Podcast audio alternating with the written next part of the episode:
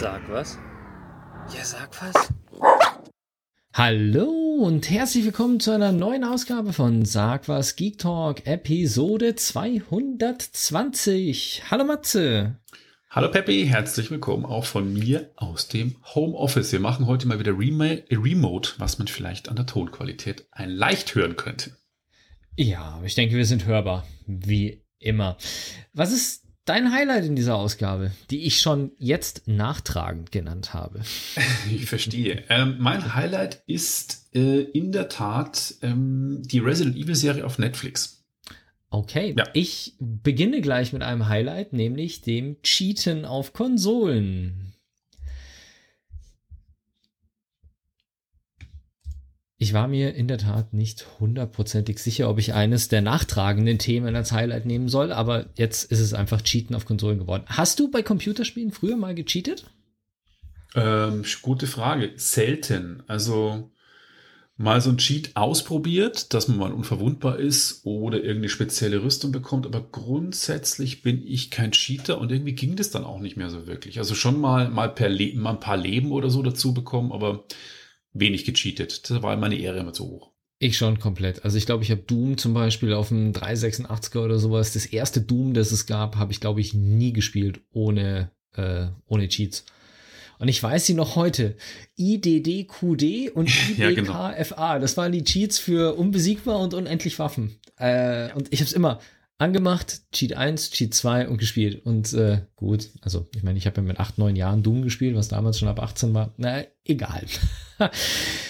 Tatsächlich, du sagst ja, es ging irgendwann nicht mehr. Also ähm, ich kann mich noch erinnern, auf der PlayStation gab es dann irgendwann, also auf der ersten PlayStation gab es mal diese Cheat Disc oder sowas. Da hast du gestartet quasi mit einer speziellen CD, glaube ich, und dann hast du aufgemacht das Laufwerk während dem Booten und dann die Spiel-CD eingelegt und dann konntest du irgendwelche Sachen freischalten. Irgendwie so. Und auch fürs N64 gab es, glaube ich, so eine spezielle Kassette, die du zwischen das Spiel und das N64 dazwischen geschalten hast oder so, mit dem du dann Cheats ja. aktivieren konntest. Aber es war prinzipiell auf der Konsole schon immer schwieriger zu cheaten und du hast stellenweise halt extra Hardware oder sowas gebraucht. Und heutzutage ist es ja, also man muss beim Cheaten ja immer zwei Sachen unterscheiden. Es ist das eine, wenn ich casual gamen will und habe keinen Bock abzukratzen und will einfach nur bei meinem Ego-Shooter durchlaufen und ballern und spiele gegen Computergegner, muss ich ganz ehrlich sagen, jeder wie er will, weil ich spiele auch alle Spiele auf easy oder auf leichteste Einstellung, auch Call of Duty oder sowas. Ich spiele es immer auf leicht, weil ich einfach keinen Bock habe abzukratzen. Ich will da einfach durchspielen und das Level sehen und, und fertig und nicht die ganze Zeit, oh, jetzt bin ich wieder gestorben. Das hat mich schon gelangweilt, als ich bei dem World War II Call of Duty am Anfang im ersten Level nach drei Minuten am Strand abgekratzt bin und nicht verstanden habe, warum. Also ich habe da eine relativ niedrige äh, Schmerzgrenze. Aber wie gesagt, da jeder, der cheaten will, sei ihm gegönnt, alles gut. Blöd wird's natürlich, wenn du in Online-Spielen cheatest. Und das ist eine Sache, die grundsätzlich auf dem Computer bisher problematischer war als auf der Konsole weil du auf dem Computer schlicht und ergreifend neben dem Spiel noch andere Software mitlaufen lassen kannst. Und die kannst du natürlich auf dem Computer beliebiges installieren, was du auf der Konsole nicht kannst. Auf der Konsole kannst du erstmal nur die Sachen installieren, die in irgendeiner Form freigegeben sind. Und was ist das Problem? Das Problem ist, wenn du Ego-Shooter wie Call of Duty oder sowas spielst, du spielst die im Multiplayer gegeneinander und da ist es natürlich so, dass es wichtig ist, wo habe ich den anderen getroffen, weil je nachdem, ob ich dir jetzt ins Bein schieße oder den Kopf, gibt natürlich unterschiedlich viel Schaden. Und je nachdem, wer besser zielt und die Stellen trifft, die mehr Schaden geben, ist natürlich der überlegenere Spieler. Und da kommt dann das sogenannte Auto-Aiming ins Spiel. Das heißt, wenn dann eine Software läuft, die quasi automatisch auf den Kopf zielt und automatisch Kopfschüsse verteilt. Und ja, das ist, ist dann halt krass. Ja, das ist halt ärgerlich, weil du spielst hier mit Maus und Tastatur und bist hier ein ehrlicher Spieler und rennst durch und dann siehst du einen Spieler, der halt irgendwie durchläuft, macht pop pop pop und drei Leute fallen tot um, alle drei mit Headshot. Das ist halt unrealistisch. Und das ist aber tatsächlich eine Sache, die eben, wie gesagt, bisher war es ja in den meisten Fällen so, dass selbst wenn es Interoperabilität gibt, dass jetzt langsam immer mehr die Konsolen übergreifend spielen können. Also dass du halt, ich glaube, Fortnite war die ersten, die da große äh, Sprünge gemacht haben, wo du dann mit der Xbox auch und der Switch und sowas spielen konntest auf den gleichen Servern. Oder täusche ich mich da? Welches Spiel war das erste, was du Fortnite, glaube ich, war so mit das erste, was. Äh, mit eines der ersten, aber ich glaube, dass es tatsächlich dieses Autofußballspiel war. Ähm, wie hieß ah, das? Rocket League. Rocket League. Das war auch eines mit ganz vorne dabei, wo es zum ersten Mal ging, aber Fortnite stimmt schon, war es auch. Also die beiden waren so die ersten. Genau, aber da kannst du halt, wenn du es auf der Switch spielst oder auf der Playstation, auch mal gegen jemanden spielen, der auf einer Xbox ist. Es ist natürlich schwierig, also wenn ich jetzt Call of Duty auf der Xbox und auf der Playstation habe, habe ich ungefähr gleiche Voraussetzungen. Wenn ich gegen jemanden spiele, der am PC ist, habe ich so oder so schlechte Karten, weil der mit Maus und Tastatur einfach immer schneller ist als mit dem Gamepad, äh, mit dem Controller. Das sei mal dahingestellt. Aber dann kommt natürlich noch das dazu, wenn du Konsole gegen Konsole spielst, gibt es normalerweise keine Aimbots. Und das hat sich jetzt wohl geändert, weil es gibt jetzt, äh, ich habe euch das natürlich auch verlinkt, aber es gibt jetzt die ersten Berichte darüber, dass es wohl äh, Aimbot Cheat Software gibt, die auch konsolenkompatibel ist. Uh, das ist natürlich und das Ganze oh, läuft so, dass die Software nicht auf der Konsole installiert wird, sondern du gibst quasi die Kon das Ausgangssignal der Konsole geht in eine digitale Box oder in eine Box, die halt Bildverarbeitung kann. Und dieses Signal, also du quasi dein HDMI-Kabel geht von nicht direkt von der Xbox zum Fernseher oder von der PlayStation, sondern geht in eine Breakout-Box und von der Breakout-Box zum Fernseher. Und dann siehst du das Signal ganz normal bei dir auf dem Fernseher aber das Signal wird über diese Box auch von einer künstlichen Intelligenz, von einem Machine Learning Algorithmus verarbeitet. Und dieser Algorithmus lernt dann mit, wie ein Gegner aussieht, wo der Kopf ist und wo er hinschießen muss. Und das wird dann wieder als Eingangssignal, als Steuersignal irgendwie in die Konsole mit eingesteuert. Also so wie ich mir das jetzt vorstelle, ist es letzten Endes, du rennst durch das Level, und das Signal wird an diese AI oder an dieses Machine Learning Ding geschickt und wenn das Teil irgendwo einen Gegner sieht, schießt es automatisch von sich aus auf den Kopf. Mhm. Mhm.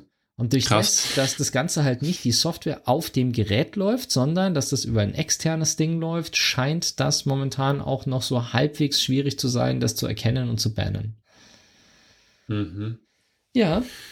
Ja, äh, wirklich keine schöne Entwicklung und ich habe irgendwie beim Cheaten auch noch nicht so den ganzen, den, den Sinn dahinter. Ähm, also wenn man alleine sagt, okay, ich, ich will ein Spiel durchspielen und bin nicht so gut, dann ist das ja gut und schön. Ja, Aber was ich liegt auch. daran, jedem das seine. beim, Mul beim Multiplayer-Spielen sich einen Cheat zu holen und zu sagen, ich bin deswegen besser als die anderen, weil du bist es offensichtlich nicht. Und es ist irgendwie so ein bisschen armselig, dass ich sage, ich betrüge, und dann schieße ich alle ab und muss eigentlich gar nichts dafür können. Da ist irgendwie auch die Befriedigung nicht dabei. Also ich habe das nie richtig verstanden, was das bringen soll. Aber manche Leute anscheinend finden es so toll, sich über andere so zu erheben, dass sie Bock haben zu cheaten. Ja, ich meine, ich habe Warzone ja, also Call of Duty Warzone ja auch bloß irgendwie mal drei Runden gespielt und irgendwie, also ich habe im Level keinen einzigen erwischt. Ich bin immer nur erschossen worden, aber ich habe mich schon gefreut, je länger ich überlebt habe. Und mhm. dann habe ich einmal im Gulag einen Zweikampf gewonnen und habe mich da halt auch gefreut wie ein Schnitzel, weil du halt einfach merkst, so ja, die ersten drei Mal, die du im Gulag warst, hast du verloren und dann hast du mal gewonnen. Oder dann hast du mal allein schon so Sachen wie, ich habe auf den Gegner zurückgeschossen, bevor er mich getötet hat. Oder ich habe halt irgendwie, ich, ich habe verstanden, was ich falsch gemacht habe. Also ich hätte mich anders hinstellen sollen, weil so wie ich mich hingestellt habe, stand ich besonders blöd oder wie auch immer. Solche Sachen. Das ist einfach, ähm, man lernt halt auch daraus und ja, es, es, sind halt, die anderen sind halt einfach meistens besser, wenn man jetzt nicht so viel spielt. Aber ja. deswegen würde ich nicht anfangen zu cheaten, weil äh, wenn ich unverwundbar bin und ihn deswegen erschießen kann, weil er mich nicht erschießen konnte vorher, ja, toll. Oder wenn er halt tot umfällt, weil ich irgendeinen Computer habe, der eingreift und für mich schießt, äh, das ist doch ein Witz. Ja.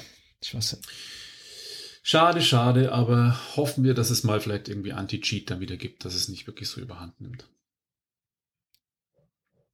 Du hast was von Disney mitgebracht.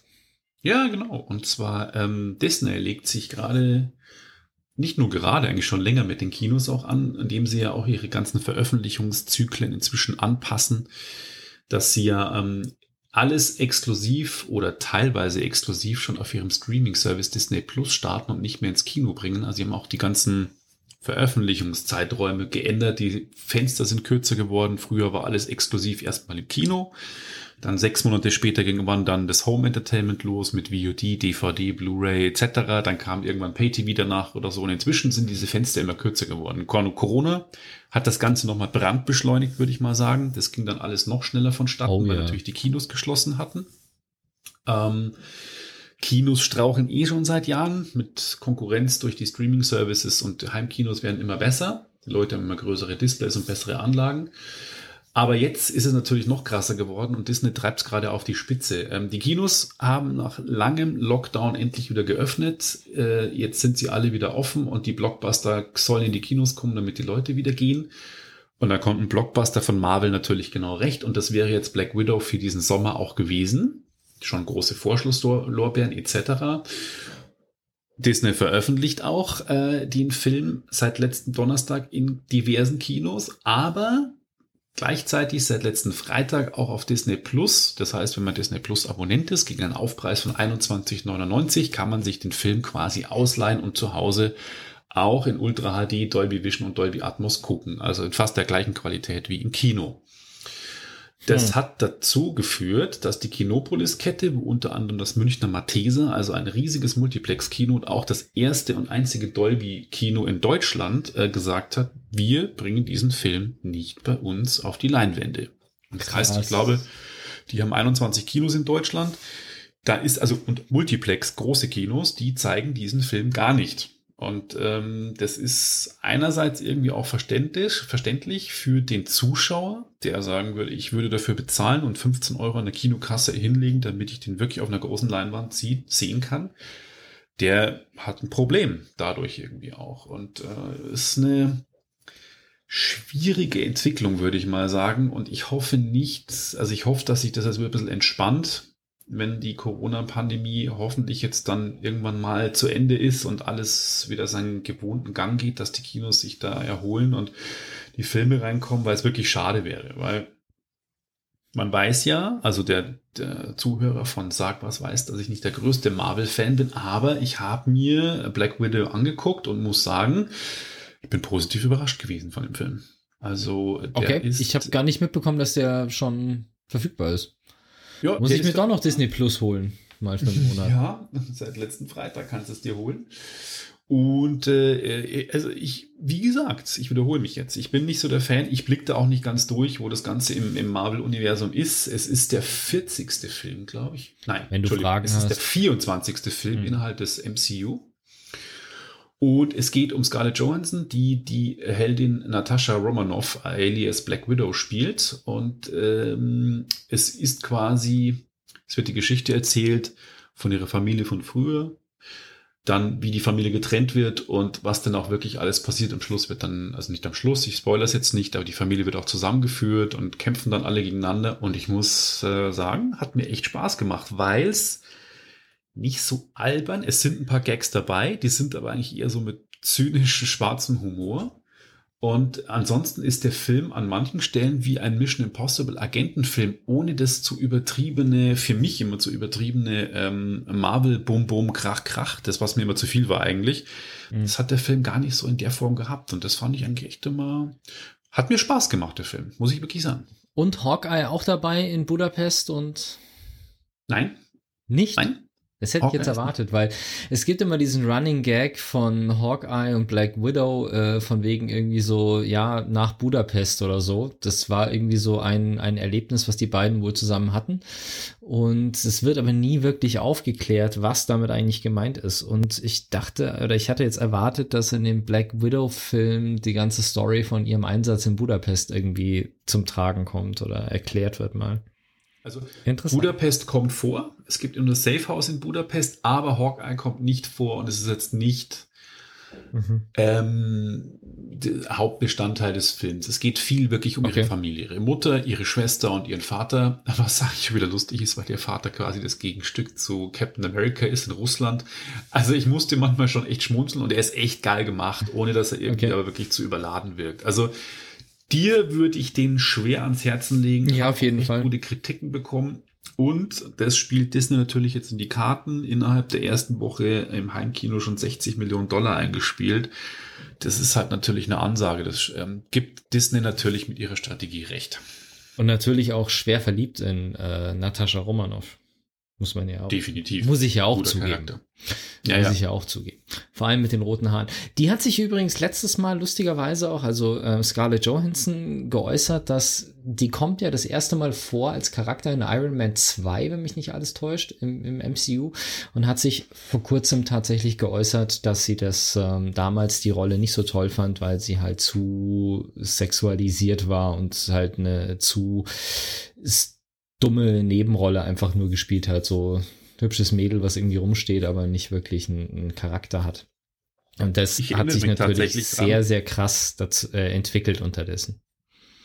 Ist es auch. Also man kann auch wirklich, muss auch sagen, der, der Film ist schon Frauenpower pur, dann Black Widow der neu und ähm, ich kann mich erinnern an den Iron Man, ich weiß nicht, ob es Iron Man 2 war, oder glaube ich dir jetzt, ähm, dass, dass ich mir auch gedacht habe, so, boah, die kommt schon so ein bisschen so, sieht nett aus, läuft so ein bisschen nebenher mit, aber jetzt ist sie wirklich die Powerfrau, mhm. die Entscheidungen trifft und wirklich auch sich durchsetzt. Hat sich schon nochmal geändert. Also finde ich ganz angenehm eigentlich. Ich mag das nämlich auch nicht, wenn es so stereotyp abgestempelt ja. ist. Aber und ist unterdessen der zweite, der zweite Marvel-Film mit einer weiblichen Hauptrolle. Also nach ähm, Wonder, nee, nicht Wonder Woman ist DC. Äh, Wonder Woman ist DC nach Captain Marvel tatsächlich. Captain Marvel, ich wollte jetzt gerade sagen, die amerikanische, äh, die Captain America Frau mit Captain Genau, Marvel die Captain America Frau, Captain Marvel, ja, genau. Ja, ähm, genau. Und tatsächlich, ähm, ja auch, im, was ja auch schön ist im MCU, dass die Frauen wirklich die mächtigsten Charaktere sind tatsächlich. Also, ähm, weil es ja die ganze äh, Thanos-Geschichte, weil es immer denkt, Thanos ist so ein, so ein mächtiger Charakter, aber es allein zwei Frauen, die mächtiger sind in dem Universum und mehr Kräfte haben als er. Also Captain Marvel auf der anderen Seite und dann natürlich Wanda. Also, ähm, wie heißt die? Maximov heißt sie mit Nachnamen, wie sie mit Vornamen heißt, weiß ich gar nicht, aber die jetzt auch mit WandaVision diese Serie hatte, diese ah, Hexe ah, im Prinzip, ja. ja.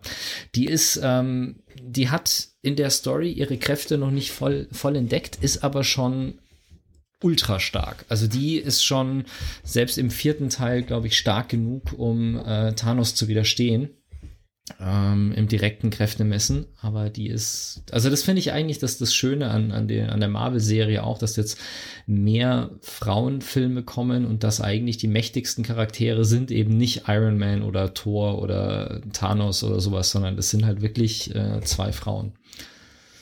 Hm. Mitunter die mächtigsten. Genau. Ähm, naja, schauen wir mal. Ich muss auch das ganze Thema für den Kinozuschauer, also die Sache ist, ich meine, wir beide beschäftigen uns ja auch mit dem ganzen Thema Film und Lizenzen und solche Geschichten, aber ich kann mir halt auch vorstellen, dass es so für den durchschnittlichen Kinozuschauer, der einfach das Kinoprogramm sich quasi anschaut, was läuft und was nicht und in welchem Kino, dass der das auf Anhieb nicht versteht, warum so eine riesige Kette dann halt so einen Film nicht, nicht zeigt. Also ja. das.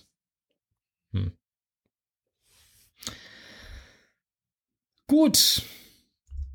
Wir kommen zu einem Streaming-Service-Thema. Gleich ja, zum nächsten. Also wir, wir bleiben quasi bei Streaming-Diensten und machen Werbung in Filmen.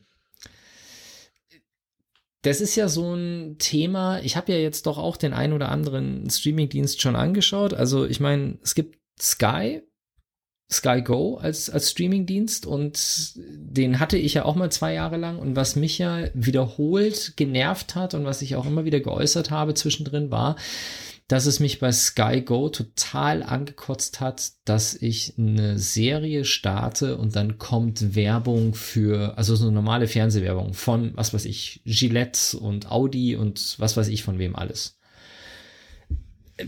Netflix macht gar keine Werbung bisher gab aber immer Gerüchte, sie machen es irgendwie. Ja, aber bisher ist es der Fall, dass sie es nicht machen. Amazon hat so ein Mittelding. Bei Amazon läuft gerne mal ein Clip, wenn du was startest. Allerdings nur für Netflix Eigenproduktionen. Also Amazon.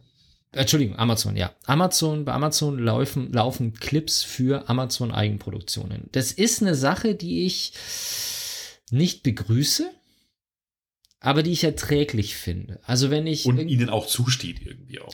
Ja, aber also wenn ich eine Serie anschaue und es läuft dann halt irgendwas für die für die Eigenprodukt für eine andere Serie eine Vorschau, das ist zumindest noch so erträglich. Was mich halt echt nervt, ist, wenn es irgendwelche Fremdprodukte sind. Wie gesagt, Rasierklingen, Autos, Duschgel, keine Ahnung, das ja. geht für mich gar nicht. Und du kannst es halt immer sofort überspringen. Also du kannst drückst auf Play, bleibst auf der Taste, sobald die Werbung anläuft, drückst du auf Überspringen und der Clip ist weg nervig ein bisschen, aber es ist aushaltbar. Und was jetzt passiert ist, ist, dass man im Internet gesehen hat, dass es wohl News-Outlets gegeben hat, die auf einmal Werbung bekommen haben in den Filmen. Und zwar folgende Situation. Du guckst einen Film an schaust dir den eine Dreiviertelstunde an und sagst dann, okay, wir machen jetzt äh, Popcorn-Pinkelpause und äh, drückst eben auf Pause, gehst auf Toilette, holst dir Snacks, kommst wieder und springst dann im Film mal zehn Sekunden zurück, damit du noch mal so ein kurzes Recap hast, bevor es dann weitergeht. Und dann kommt Werbung. Wieder für Eigenproduktionen. Aber dann kommt auf einmal so, ja, guck dir doch XY an. Und das Lustige ist, es gab wohl das ein oder andere News-Outlet, was das, äh, dieses Phänomen hatte. Ich muss jetzt mal kurz gucken, bei wem ich es gefunden habe. Bei Golem, genau. Bei Golem habe ich einen Artikel gefunden, wo sie gesagt haben, dass sie das hatten und dass sie das auch nachstellen konnten. Genau in dieser Konstellation. Du drückst Pause für ein bisschen länger, also für zwei, drei Minuten ist der Film pausiert. Du springst zehn Sekunden zurück und drückst auf Play. Dann kommt Werbung. Ich habe jetzt aber schon von einem anderen News Outlet gelesen, dass sie das nicht nachstellen konnten bei sich. Und dass Amazon wohl schon eine Stellungnahme abgegeben hat, dass das ein Irrtum war und ein Fehler war und so nicht hätte sein sollen. Also das ist jetzt offen. Es, es hat wohl einen ordentlichen Shitstorm losgetreten. Und die Frage ist jetzt, stellt es Amazon, rudern sie zurück und stellen es als Fehler dar, einfach weil sie nicht mit so viel negativen Feedback gerechnet haben? Oder ja, war, also war es wirklich ein Test oder war es wirklich ein technischer Fehler? Das ist jetzt so ein bisschen die Frage. Also, mir, wenn du meine persönliche Meinung fragst, mir kommt es vor wie ein äh, PR, ähm, äh, die PR-Abteilung hat nochmal versucht, die Kohlen aus dem Feuer zu holen, weil ein Fehler in, du musst ja aktiv, also von der technischen Seite muss man ein aktives Mid-Roll, so nennt sich deine Werbespot in der Mitte. Okay. Das musst du ja irgendwie einbauen. Das heißt, der Stream von dem Pfeil wird unterbrochen, dann wird aktiv was getriggert, dass eine Werbeeinblendung kommt. Ähm, das kann ich mir schwer als Fehler. Also die müssen sich das schon überlegt haben, dass sie das vielleicht mal vorsehen, weil die Technik steht ja nicht einfach so da. Also das ist die Frage, wo ich, also das ist tatsächlich die Frage, die ich mir stelle. Wenn ich den Film jetzt fünf Sekunden oder zehn Sekunden pausiere, mhm. und tatsächlich ist es bei mir manchmal auch so, wenn ich irgendwie mehr zurückspule, also wenn ich mal 30 Sekunden zurückspule, dann braucht er teilweise relativ lang, um zwischenzupuffern. Oder wenn ich Pause gemacht habe und zurückspringe, braucht er teilweise über ungewöhnlich lange, um das Ganze ja. zu laden. Deswegen stelle ich mir die Frage, ob manche Endgeräte einfach die Verbindung kappen und quasi das auf, ich habe aufgehört zu streamen stellen und das Signal, das Amazon bekommt, in dem Fall dann das ist wie, er startet den Stream neu an Stelle XY. Also genauso wie wenn ich aus dem Film rausgehe, dann merkt sich die App ja auch, wo ich war und ich kann dann da wieder einsteigen. Und dann wäre es eben tatsächlich ein technischer Fehler. Auf der anderen Seite, das wie du sagst, ja, in, in, es gibt halt verschiedene Orte, wo Werbung gespielt werden kann und wenn ich den Ort Midroll nicht einprogrammiere, dann gibt es den auch einfach nicht, ja. Ja, also normalerweise werden solche Midrolls eben halt vorher festgelegt, wo man halt sagt, da passiert das irgendwie und da wird ein Trigger ausgelöst in dem Stream und naja, wir werden es wahrscheinlich oder vielleicht nie erfahren.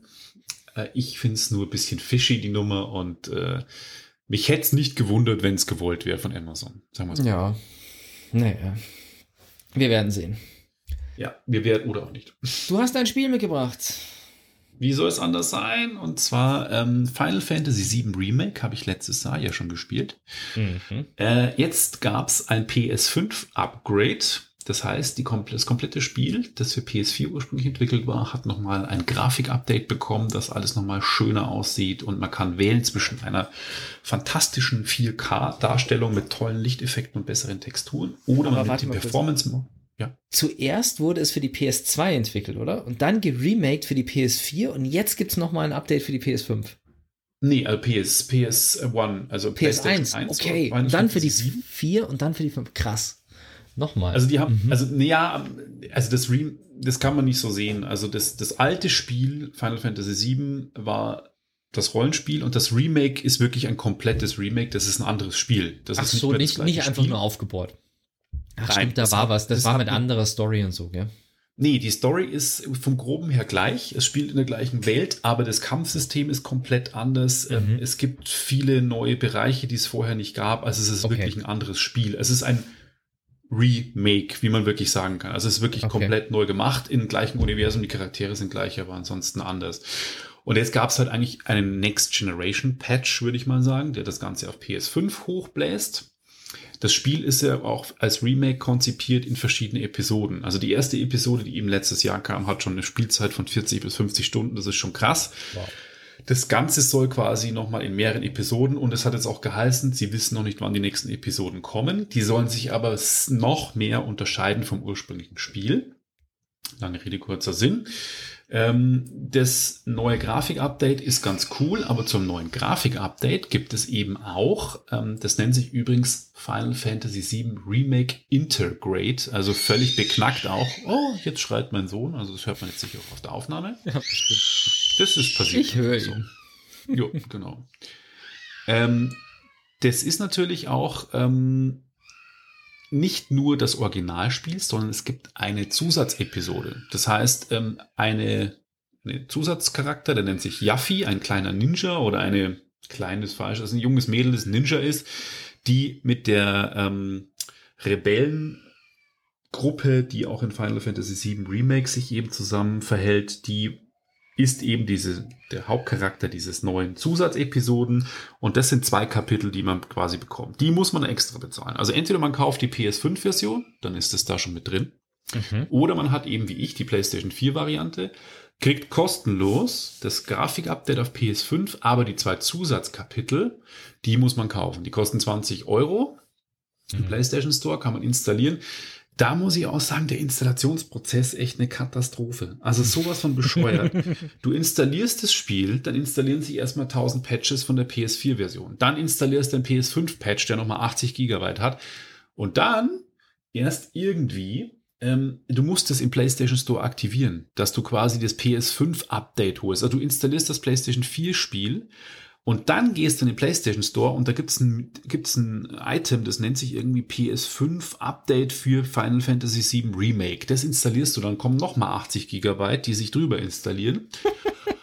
dann startest du das Spiel und dann ist rechts oben ein Menüpunkt, der heißt, jetzt kannst du hier in den PlayStation Store und das Integrate Update kaufen, das 20 Euro kostet und da installierst du nochmal 10 Gigabyte die dann quasi die Zusatzepisode mit Yaffi sind, wo du dir halt denkst, mein Gott, also wie kompliziert kann man es machen? Um es ganz kompliziert zu machen, es gab Final Fantasy VII Remake für PlayStation Plus User im April kostenlos.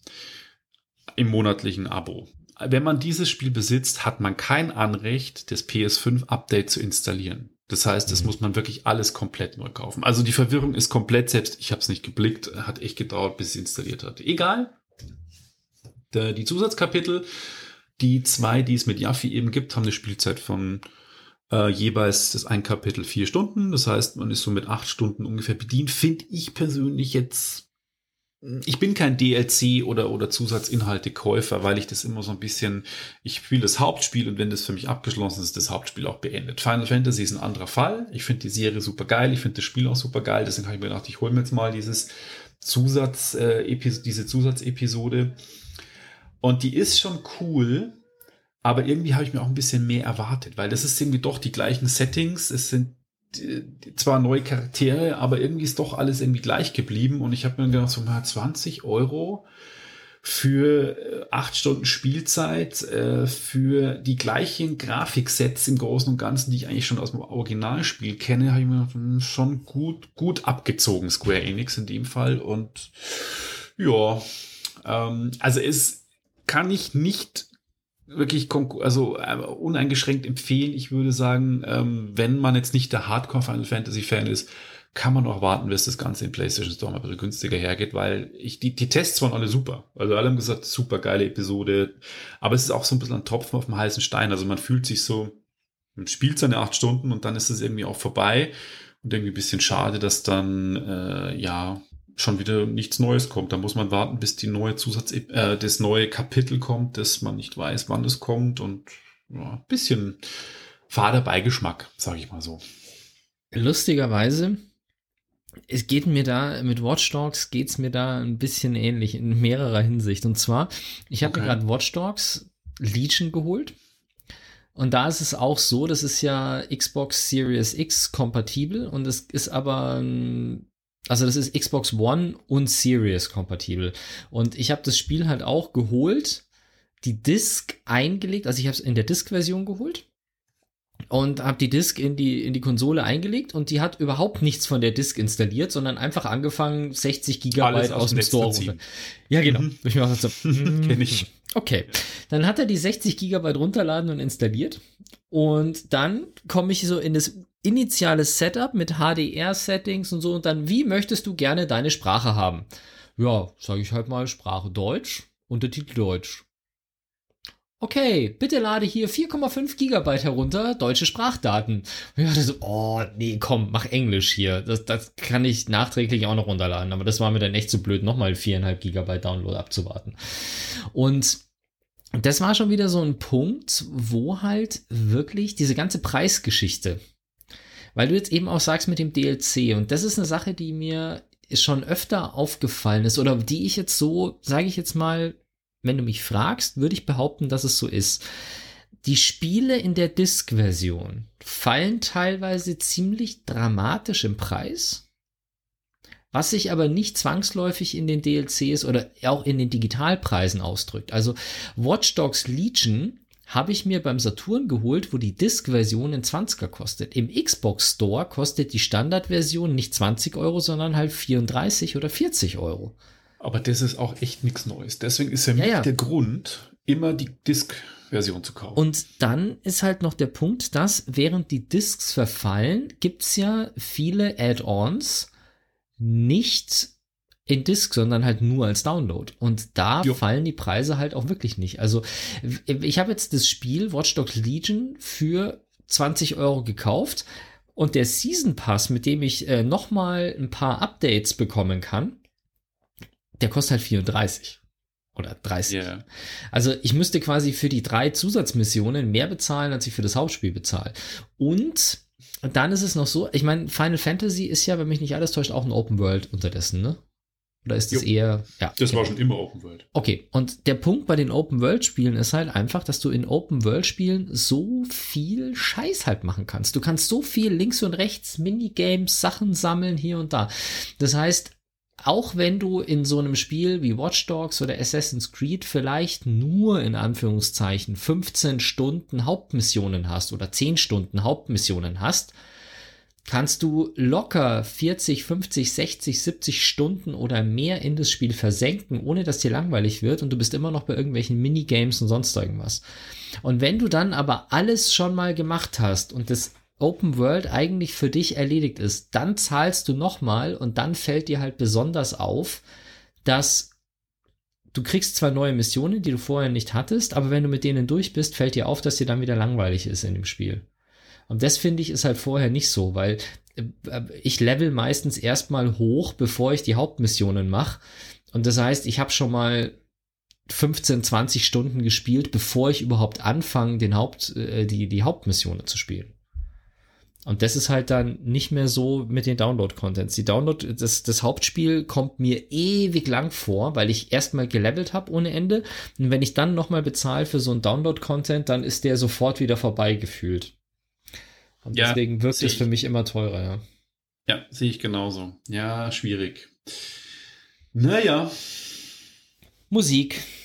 Ihr habt euch eine musikalische Pause ähm, verdient, aus rechtlichen Gründen leider nur im Livestream und nicht im Download. Ich habe es aber in den Show Notes verlinkt. Und zwar geht es um einen Mundart-Rapper namens Gremsen, zusammen mit dem Münchner Lux. Und äh, das ist ein Track, den hören wir uns jetzt mal an. Und dann sind wir auch danach wieder für euch zurück.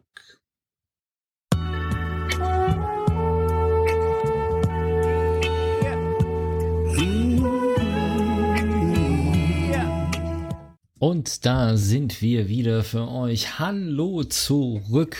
Zumindest im Radio. Hallo zurück. Genau. Äh, Das war gerade im Livestream beziehungsweise nicht im Download ähm, Lux beziehungsweise Gremsen als Feature äh, Kings. Ich habe es in den Show Notes verlinkt und wir kommen nochmal zu einem Thema, das wir schon in der letzten Ausgabe hatten, oder? Ja, mitunter ein Grund, warum ich diese Episode hier nachtragend genannt habe, weil, und das war tatsächlich so ein bisschen jetzt mal ein Problem, dass wir aufzeichnen und die Episode dann erst später ausgestrahlt wird, beziehungsweise halt ein Podcast ist, der nicht tagesaktuell ist. Ich habe euch letztes Mal berichtet davon, dass jemand in dem äh, Level-Editor von Far Cry 5 das komplette Spiel Golden Eye vom N64 nachgebaut hat. Und am Tag, nachdem wir aufgenommen haben, habe ich gelesen, dass äh, Metro Goldwyn Mayer, die, also MGM, die Firma, die wohl die Rechte an GoldenEye hat, ähm, sich beschwert hat und da eine Urheberrechtsverletzung geltend gemacht hat. Und daraufhin, oh Gott, wer bringt Far Cry raus? Keine Ahnung, die Firma hinter Far Cry, ist das Activision? Nee, Nee, Ubisoft. Ubisoft, danke. Äh, Ubisoft dieses Golden Eye dann rausgenommen hat, tatsächlich aus dem online spielbaren Map-Dingens da, äh, was die da haben.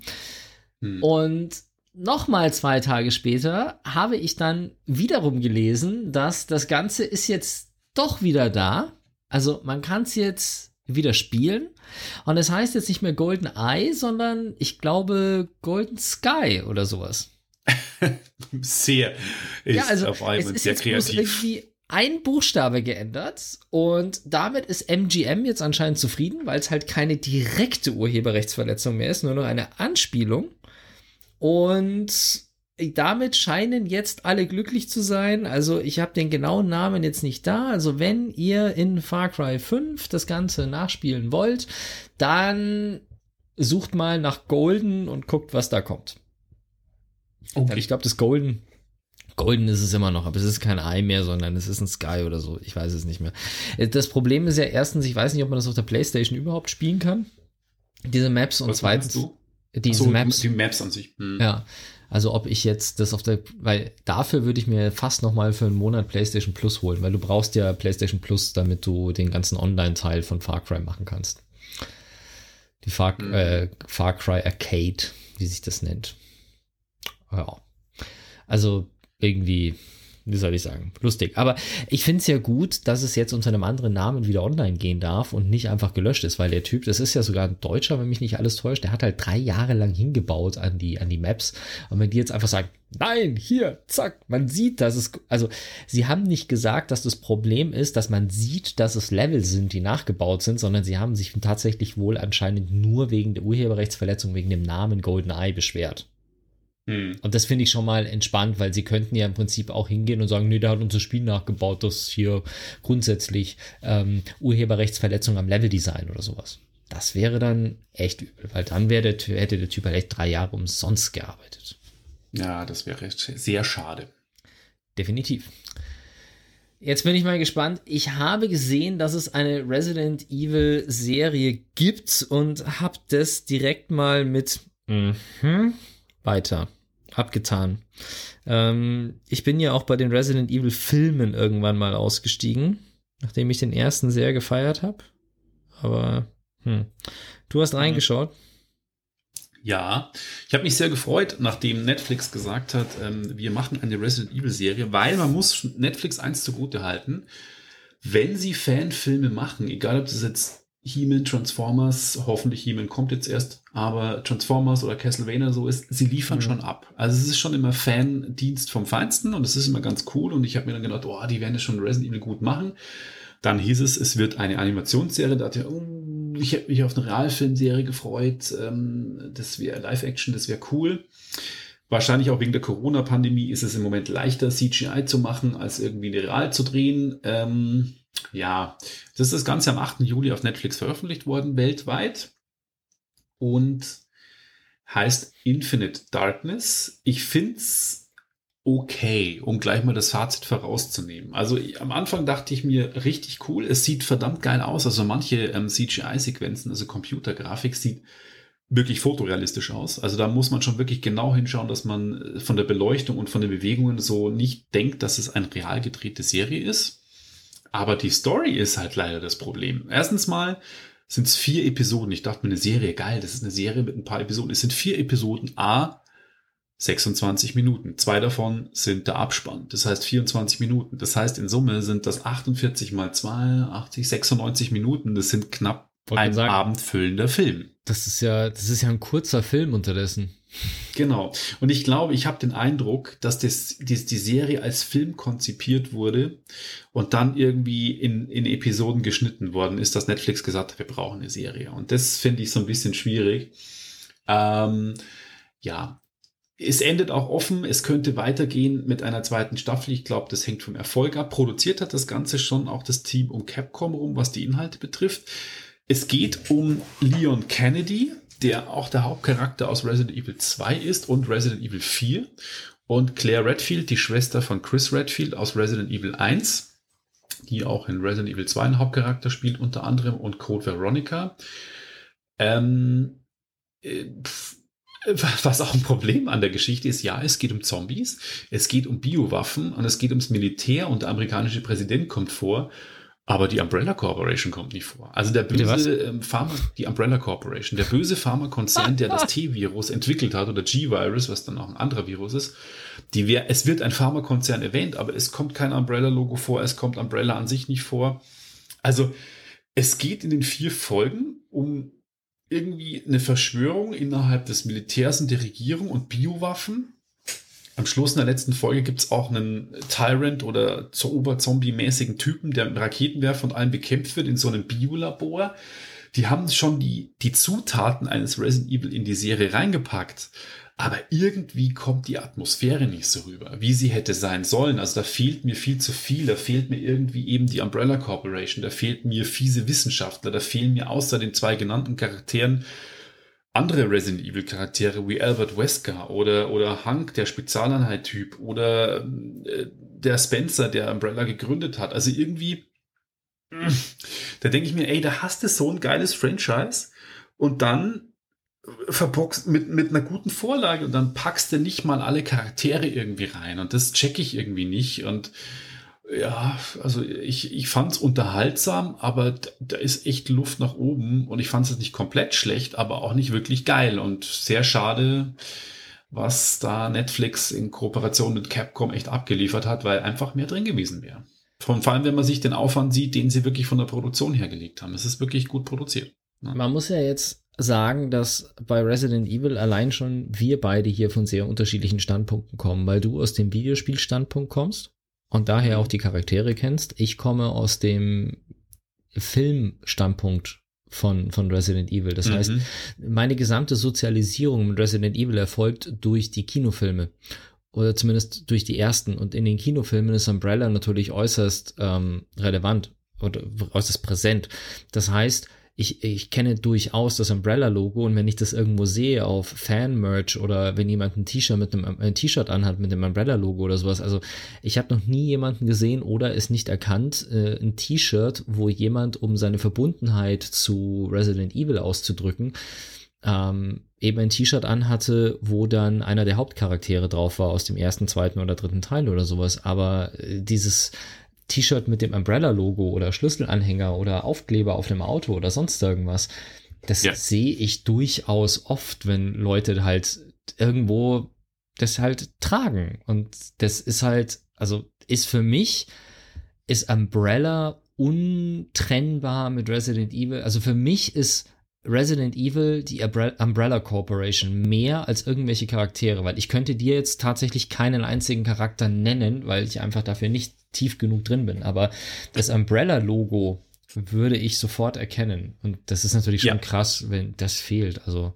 und T-Virus sagt mir natürlich auch was. Also dass der jetzt G-Virus heißt, okay, ja, aber der T-Virus, Umbrella Corporation und ich weiß nicht mehr, wie die Stadt heißt, aber es ist ja auch diese Stadt. Äh, ja. Raccoon City. Raccoon City, genau, danke. Hm. Aber auch Raccoon City, wenn ich gehört hätte, ist irgendwie so wie eben wie Gotham oder Metropolis oder so. Also das gehört dann halt auch dazu noch, ja. Hm. Ja, das ist schon irgendwie seltsam. Na gut. Erneuerbare Energien! Yay! Ja. Und das meine ich ernst. Also, ich bin ja totaler Fan von erneuerbaren Energien. Und ähm, ich habe euch ja vor kurzem auch mal das von äh, Phileas, dieses Speichersystem für erneuerbare Energien vorgestellt. Mit denen bin ich momentan dabei, einen Interviewtermin zu finden. Und ich glaube, ich habe schon wieder den nächsten, den ich ansprechen kann, nämlich Movea. Jetzt ist es so, ich bin momentan ja hier voll am Experimentieren mit Solar.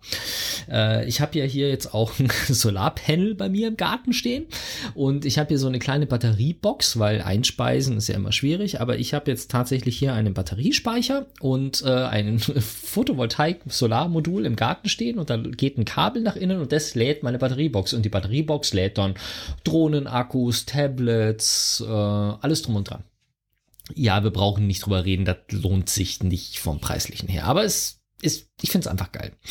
Und ein Problem ist halt immer, dass Photovoltaik produziert halt echt nur Strom, wenn die Sonne scheint, weil das wandelt Sonnenlicht in Strom um. Ja, Und wenn es jetzt äh, Wolken da sind und Wind geht oder sowas, dann macht es das halt nicht. Und was cool ist, sind halt tatsächlich Windkraftanlagen. Aber diese ganzen Mini-Windkraftwerke, die es gibt, die sind halt alle ein bisschen tricky, weil die stellenweise schon relativ viel Wind brauchen, damit die überhaupt mal ein bisschen Strom produzieren. Und da gibt es jetzt eben die Firma Movea aus Berlin, also es ist tatsächlich eine deutsche Firma. Und die haben jetzt ein ganz cooles neues Konzept. Also die haben auch quasi so kleine Windturbinen, die, ich frage mich nicht, was die für einen Durchmesser haben. Schaut so aus wie vielleicht ein Meter oder sowas. Und das sind 0,5 kW Dinger. Also das heißt, ähm, ein halbes, also 500 Watt produzieren die Dinger. Und die fangen schon verhältnismäßig früh an. Also nicht erst bei Windstärke 5 oder 6, sondern die fangen schon bei irgendwie 3 oder 4 Meter pro Sekunde oder sowas fangen die an. Nicht erst bei 30 Meter pro Sekunde oder so. Dass die, also deutlich weniger Wind, um initial mal Strom zu erzeugen. Das ist das erste. Und das zweite ist, du kannst diese Dinge halt auch sehr gut kombinieren. Also du kannst quasi so Cluster bauen. Das ist quasi wie so ein Schaut aus. Kennst du diese, diese Bodenventilatoren, diese im amerikanischen Stil, wo du so einen Ventilator hast, der in so einem verchromten Gitter drin ist, der dann am Boden steht und du den dann so rumstellen kann, rumdrehen kannst? Äh, nee. Also wie so ein Stand. Äh, Du kennst so Standventilatoren, die haben so ein Gitter und in Ja. dem Gitter drin dreht sich so ein Teil. Okay. Und jetzt stellst du dir vor, der hat keinen Ständer, sondern ist nur dieses Gitter mit dem Ventilator drin. Und das Ding ist nicht rund, sondern viereckig. So, Mhm. und dann hast du quasi wie so Lego-Steine, so viereckige. Und die kannst du dann jetzt quasi drei Stück nebeneinander und zwei Stück übereinander. Und dann hast du sechs mal 0,5 kW. Und das Ding stellst du dir halt irgendwie auf dein Flachdach, wo ab und zu mal Wind drüber bläst. Also seitlich an die Hauswand, so in die Richtung, wo im Regelfall der Wind kommt. Und dann hast du da halt ähm, 6 mal 0,5 kW sind 3 Kilowattstunden. Und das, wenn du dir auf die Garage stellst, kannst du 3000 Watt erzeugen, wenn Wind geht und damit einen Teil deiner Hausenergie ähm, abdecken. Also das ist tatsächlich gar nicht so wenig, was die Dinger bringen. Also 500 Watt für so ein kleines äh, Windkraft, für eine kleine Windturbine ist schon echt ganz okay. Und die haben wohl ein, das ist eben nicht so ein so ein freistehendes, drehendes, was sich nach dem Wind ausrichtet, sondern es ist quasi eine geschlossene Box, die du halt irgendwo hinpackst und da, wenn der Wind drüber streicht, dann dreht die sich aber halt nur in eine Richtung. Und die haben halt auch anscheinend eine ganz nette Technologie dahinter, die halt vibrationsärmer ist als solche freischwingenden ähm, Rotoren. Die sind leiser als diese freischwingenden Dinger. Und sie haben eben im Vergleich zu den, an, zumindest zu den kleinen Anlagen, die ich kenne, produzieren sie auch relativ viel Strom und beginnen schon bei einer niedrigeren Windgeschwindigkeit. Das Problem bei dem Ganzen ist, dass die wohl keine Preise nennen auf der Webseite. Also ich habe jetzt auch keine gefunden und habe auch darüber gelesen, dass sie keine Preise nennen. Es gibt so Beispielkalkulationen aus Solar mit Speicher und, äh, und, und Wind. Ähm, das mag sein, ähm, aber an sich ist das Coole und das ist halt auch das, das Schöne das, das Besondere bei diesem ganzen erneuerbaren Energien-Ding ist halt, dass du immer variable Ströme hast. Also wenn der Wind geht, dann hast du viel. Wenn der Wind aufhört zu blasen, hast du wenig. Wenn die Sonne scheint, hast du viel aus Solar. Wenn die Sonne weg ist oder Wolken drüber ziehen, bricht es ein. Und dementsprechend muss ich ganz ehrlich sagen, so wie ich das verstanden habe bisher, also du brauchst hinter jedem egal ob, ob, ob Sonne oder Wind, du brauchst dahinter einen Wandler, der daraus eine konstante, einen konstanten Strom macht, der dann irgendwo eingespeist wird oder gespeichert wird. Und diese Geräte, diese Spannungswandler, denen ist egal, woher der Strom kommt. Wenn der sich innerhalb eines bestimmten Rahmens bewegt, also zwischen 12 und 48 Volt oder zum Beispiel diese, dieser Batteriespeicher, den ich hier habe, der kann bis zu 60 Volt verarbeiten solange ich das alles so zusammenschalte, dass das unter 400 Watt sind und bis zu 60 Volt, dann ist dem wurscht, ob da ein, Stro äh, eine Windanlage dranhängt oder ob da ein Solarpanel dranhängt. Der wandelt es einfach um und speist es ein und fertig. Und so kannst du das eben sehr, sehr schön kombinieren, dass du äh, Sonne und Wind eigentlich in die gleichen Anlagen integrierst. Also packst dir das Dach voll mit Photovoltaikplatten und dann äh, stellst du dir noch auf das Flachdach von deiner Garage sechs oder acht oder zehn von diesen Windmodulen und dann irgendwo wird schon was kommen. Weißt? Mhm. Finde ich ja. schon echt cool und ähm, ich denke, dass das immer mehr äh, Zukunft sein wird und dass wir Wind deutlich mehr auch in Kleinanlagen nutzen sollten und müssten. Da bin ich ja mal gespannt, ob es dann neben den äh, Balkonkraftwerken, die man als Autonormalverbraucher sich jetzt schon am Balkon stellen kann, irgendwo auch mal die Windkraftanlagen für zu Hause gibt. Genau. Und damit kommen wir zur letzten Korrektur. Ich habe es verbockt, deswegen sage ich das Ganze auch. Ähm, dieses ganze Grill-Control-Thema, was ich mir eingebildet habe, dass es von Weber Grills gibt. Also wir haben ja letztes Mal über die Grill-Control gesprochen, die dann automatisch die Gaszufuhr regelt im Grill. Und ich habe letztes Mal gesagt, dass es das äh, von Weber doch schon länger gibt. Und äh, wir wurden tatsächlich von Grill-Control angesprochen und äh, uns wurde nochmal erklärt, dass das nicht der Fall ist. Ja. Und es ist tatsächlich so, ich habe nachgeschaut, also ich habe jetzt auch nichts mehr gefunden, wo Weber irgendwo behaupten würde, dass sie sowas können. Also da ist Grill Control doch noch mal einmaliger, als ich dachte, weil ich dachte ja, dass das irgendwie jetzt nicht so die Mega-Innovation ist, ähm, aber scheint wohl doch eine Sache zu sein, die andere gar nicht können. Jo, ja, somit haben wir das auch geklärt. Und damit wären wir am Ende dieser 220. Episode von Sag was Geek Talk und verabschieden euch äh, in den Tag, den Abend, die Nacht, den Morgen, wo auch immer ihr uns gerade hört. Viel Spaß. Danke und fürs Zuhören. Bis zum nächsten Mal. Bis denn. Ciao, ciao. Tschüss. Wenn euch das nun gefallen hat, dann liked uns auf facebook.com slash sagwaspodcast und abonniert uns auf iTunes oder im Podcatcher eures Vertrauens. Alle Infos zur Show, den Themen und alle Folgen gibt es auch auf www.sag-was.com. Fragen, Anregungen und Feedback nehmen wir gerne über Facebook oder als Kommentar auf der Website entgegen. Und wenn ihr gerade Zeit habt, dann bewertet uns doch bei der Podcast-Plattform, auf der ihr uns gefunden habt.